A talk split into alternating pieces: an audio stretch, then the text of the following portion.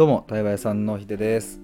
えっ、ー、と、今この収録を、ボタンをですね、押す直前に、えー、オンライン対話会が終わりまして、もう終わった瞬間にその熱をお届けしたいなと思って、えっ、ー、と、今収録をしておりますが、え4月1日今日、え9時から、え夜9時から夜の10時半までの90分で、えオンライン対話会をやっておりました。で、今回のテーマは自分を信じると書いての自信がテーマだったんですけれども、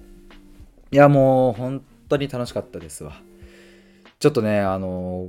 この対話会の楽しさをぜひ皆さんに知ってもらって、まだ参加してない方はぜひ、えー、来てほしいなっていう、そんな思いも込めて、えー、そしてね、あの対話会じゃなくともこうやって考えることがとっても豊かで、えー、人間にとって必要なことで、うん、なんかこれをすることって、えまあいいんだよみたいな ちょっと語彙力がなくなってますが、えそんな話ができたらなと思います。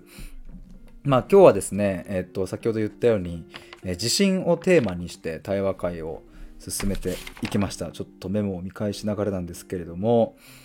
えっと、まあ、そもそもね、この対話会は、えオンライン対話会っていうのはもう今日で、えー、去年含めてね、4回目とかになる、5回目とかになるのかな？あの、でね、あの、今回の対話会は、えっと、特に段取りとか台本というかね、その枠組みみたいなのをほぼてかもう全く決めずに、えやりました。決まってるのは時間くらいですね。まあ、前回までの対話会も、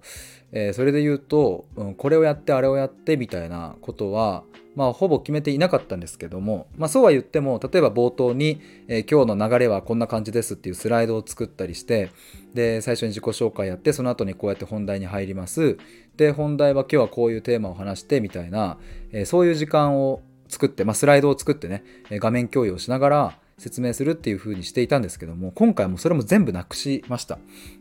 もうその場に集まってきた人たちと一緒に対話会を作る。まあその人たちとだからこそできる雰囲気とか空気感とか流れみたいなものがあるのでもうそこに、えー、ちゃんと、えー、全体重乗っけるというかねそっち側でやってみようと思って今日はやったんですけれどもまあ楽しかったですね本当に。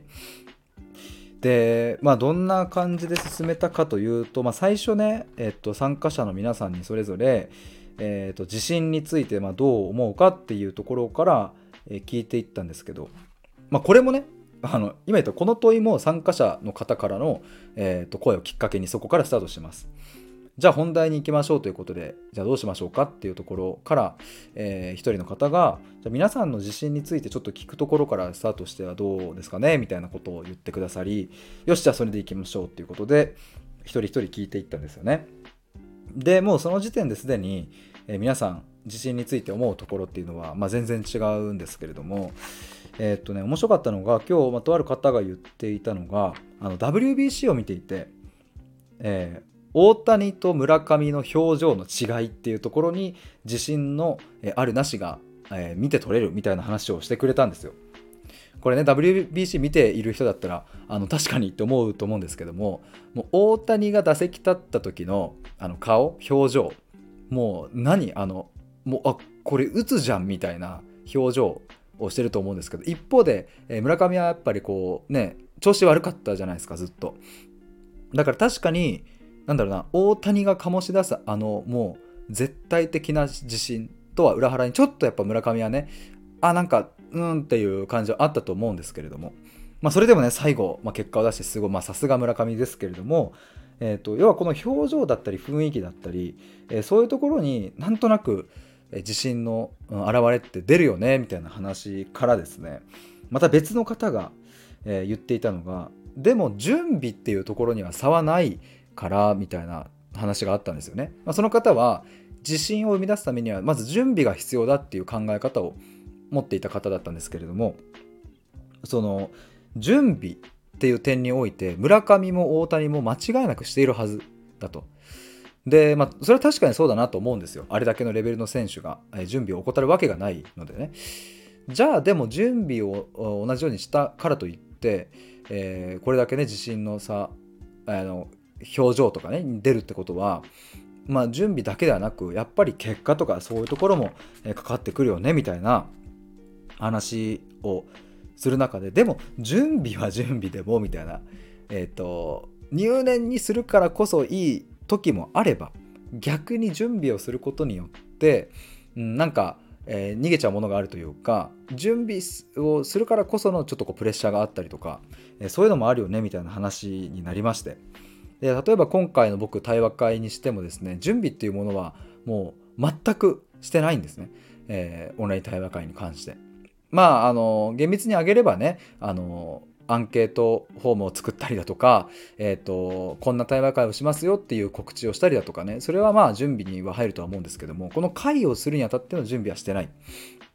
でこれは何もそのえっ、と思い入れがないからとかえー、サボりたいからとかそういうことではなくってこの即興的に作っていく対話こそがいいっていうのを、まあ、知ってるからだしそれができるって自分で思ってるからしてないんですけども。でもそんな話をすると今度とある方からですねでもそこまで思えてるのって経験があったからじゃないですかっていう話もあってあ確かになって。そういえば僕も去年の8月の25日に初のオンライン対話会をあのやったんですよね。こう大々的にやったんですけど。えー、その時ってめちゃくちゃ緊張したし、えー、すごい準備したしてか今あの今日の対話会ではここまで言ってないんですけど今思い出したあのどんぐらい準備したかっていうとあの僕ねその当時の対話会はえっ、ー、と Zoom をね自分で立ち上げて画面録画をしてそこでえー、どうも、えー、今日は皆さんお集まりいただきありがとうございます。えー、今日はこういう風な対話会でやっていきたいと思いますみたいなのを実際に喋って実際に、えーと、画面共有をしてそれを録画してそれを自分で見返してあこれ違うなとかっていうのを入念にやって、えー、そういえば迎えていたなと今思い出しました。でまあ終わった後はですね、えー、その回ももちろんあの楽しくって、えー、大成功だったなと思うんですけれども、えーと、とその対話会がね終わった瞬間にまあある種ふっとこう気が抜けた感じでその瞬間にもう胃が痛くなっちゃってうわーみたいなもう汗もブワーって出てきたんですけども。そういえば確かにこの経験をしてきたから今日このオンライン対話会においては、えー、準備をしないという準備ができたっていうまあこれはなんか経験によるものだなというのも思いました。みたいなねそんなところを話していったんですよ、ま、他にもたくさんあるんですけれども。まあそして、えっと、終盤に入る前に、えー、5分ぐらいの、えっと、間をちょっと作ってで皆さんに改めて問いますと。自信とは何かっていう。これをちょっと紙に書き出してみてくださいっていうので5分休憩兼ねてですねその時間を作ったんですよ。あの辞書的な意味は、えー、と全くどうでもいいので、えー、とにかく自分が自信という言葉をどう捉えているか、えー、自信とは何かっていう、うん、それについてえ考えてくださいっていうふうにして、えー、5分経ってですねで参加者の方それぞれがこう話してくれてでそれに対してみんなでリアクションしたりをしていたんですけどもまあここが面白いですよ。まあこれは僕がねよく言っているところではあるんですけど言葉の定義っていうのはまあ見事に違うなと。本当に違う。これだからすごいなって思いますよ人間。なんか。こんなにもね本当に思ってる言葉の定義が違うにもかかわらず僕たちはこう意味のやり取りをして、えー、暮らしているしあの仕事をしているわけじゃないですか。でもやっぱりそれを一つ一つ、うん、かいつまんでこれについてどう思うかっていうのをやってみるとね絶対違うんですよね。例えば今日地震についてとある方は、えー、準備かける周りからのいい評価、えー、成功体験が得られた時っていうのが自信が手に入ると言ってましたね。これが自信であるっていう。でとある方また別の方は、え、自信というのは経験の積み重ねだと。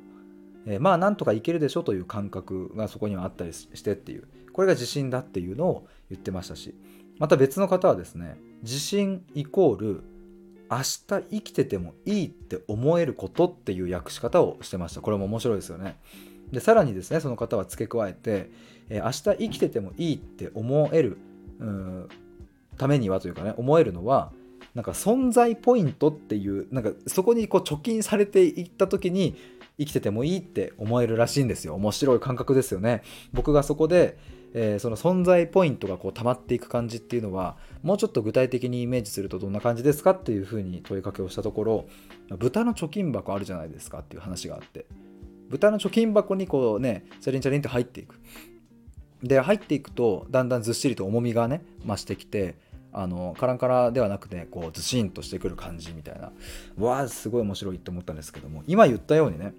まあ、自信が準備かける周りからのいい評価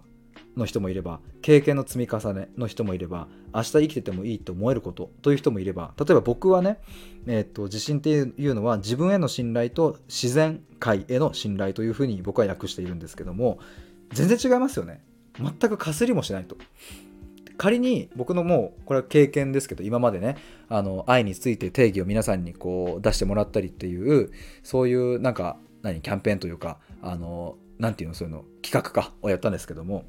あの仮に言葉の定義がかすっていたとしてもうんなんなら全く同じだったとしてもそれを獲得してきたその意味を獲得してきた経験や背景価値観っていうのはもうまるで違うんですよね。同じってことはありえないんですよ。やっぱあのもう物理的に同じ経験をできる人間はこの世に一人もいないわけなので、まあ、そうするとね例えば僕と同じように自分への信頼っていうふうに訳す方がいたとしてもどうして自分への信頼っていうふうに、えー、訳すかどうしてですかっていうふうに問いを立てるとあの僕は僕の経験から来てるしその人はその人の経験から来ているので、まあ、そこもまるで違うんですよね。まあ、ここが本当に面白いなと思います。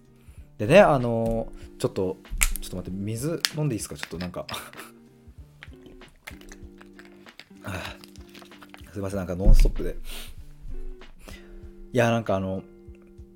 これがやっぱ僕がうんずっとやりたいことだし大切にしていることだしこの良さというか魅力というかこうやって対話をしていくことが本当にそれこそ自分の自信を作ることにつながっていくっていうのを、うん、なんか地道にコツコツと僕はあの届けてい、えー、きたいなと思うし届けてい、えー、けてるかなと思う時もあるんですけど。あの今日はね今回は自信っていう言葉でしたが他にもこの世の中にはあの曖昧なまんま言葉が一人歩きしてる、うん、ものがたくさんありますし、うん、一見そうじゃなくともなんかなんだろうなコミュニケーションを取る上で、えーと、実はお互いに意味を捉え違えていながらもコミュニケーションしちゃってるケースとかもあるしそれは他者ともそうなんだけれどももっともっと深いところで言うと自分との対話において結構これが重要になってくるんですよ。これねあの僕たちって、えー、考える時、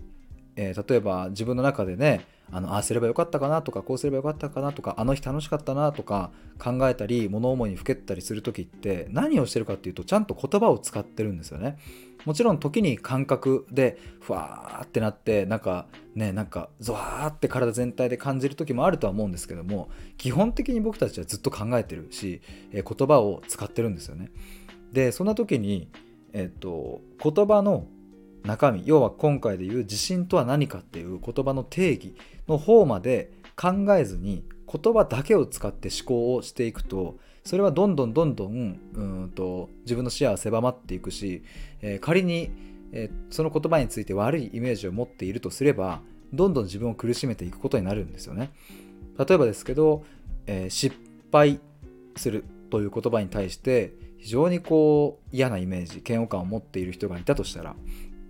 あまた失敗しちゃった。あまた失敗するかもな。失敗してばかりでダメだな。というふうに失敗という言葉に、え、まとっている嫌なものをずっと自分の中に、え、置いておくことになるんですよね。でもそれを一回開けちゃうっていう失敗とは何かっていうことを再定義していくっていうことですね。それを僕はオンライン対話会の中でも、えーとやりたいし今やってる100日間の対話プログラムではもうまさにそこをやってるんですよね。再定義していくっていう言葉の再定義。でそうするとうんと失敗がなぜその人にとって悪いイメージなのかっていうところが紐解けてくるとですねそれって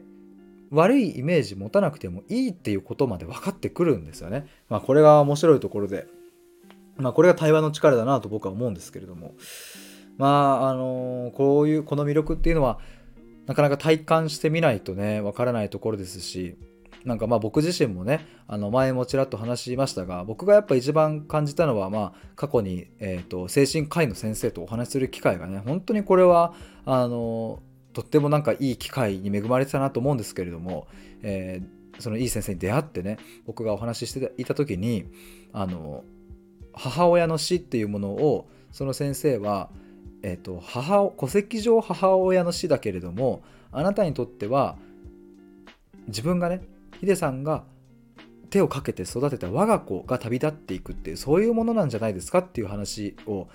してもらった時があって、まあ、要は僕にとって母親っていうその言葉の定義がガラッと変わった瞬間だったんですよね。確かにと思って。でその瞬間に僕は死というものの捉え方も変わっていきました。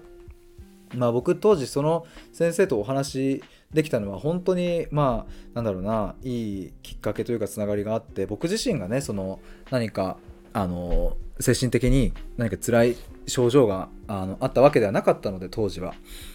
でもそれでもその先生にたどり着けたっていうのはあのいろんなご縁がね 巡り巡ってだったんですけれどもまあでもそういう先生とお話しした時にこれぐらいの言葉の定義再定義ができるとこんなにもう人生が開けていくんだっていうことを実感してだから僕はあのその良さを体感したからこそこれをやってるっていうのもありますし一度ねそこまで潜って言葉の再定義ができるっていう力が身につくともうねあとはね自走できるみたいな感覚もあるんですよね。えー、一回チャリンコに乗れちゃえばあの別に多分50歳になっても60歳になってもあの乗れるじゃないですかチャリ。一回乗れたのにまた乗れなくなっちゃうとかって多分ないと思うんですよね。怪我でもしない限り。そんな感じで一回でも自分で言葉を再定義するっていう感覚さえ身につけてしまえばえー、奥まで深く潜って潜って、えーと、なんか本当の根源のねあのなんだろうな根っこの部分にまで自分でたどり着いてそこを何か別のものに取っ換えたりっていうのはえっ、ー、とまあそう簡単にいかないかもしれないけどでもできるようになりますっていう。でその感覚をぜひ皆さんに届けたいし伝えたいし、えー、一緒にそこをね見れる人があのなんだろうな対話の相手がいるっていうだけでもやっぱりあの進みが早いとも思うしね一緒に潜れるので。で僕はその先生に一緒に潜ってもらったからだからそこまでできるようになったっていうのもあるしね。まあ他にもいろんな理由はありますがまあちょっと今日は興奮しながら対話会の感想をお話しさせていただきました。次回5月1日の夜9時から90分やります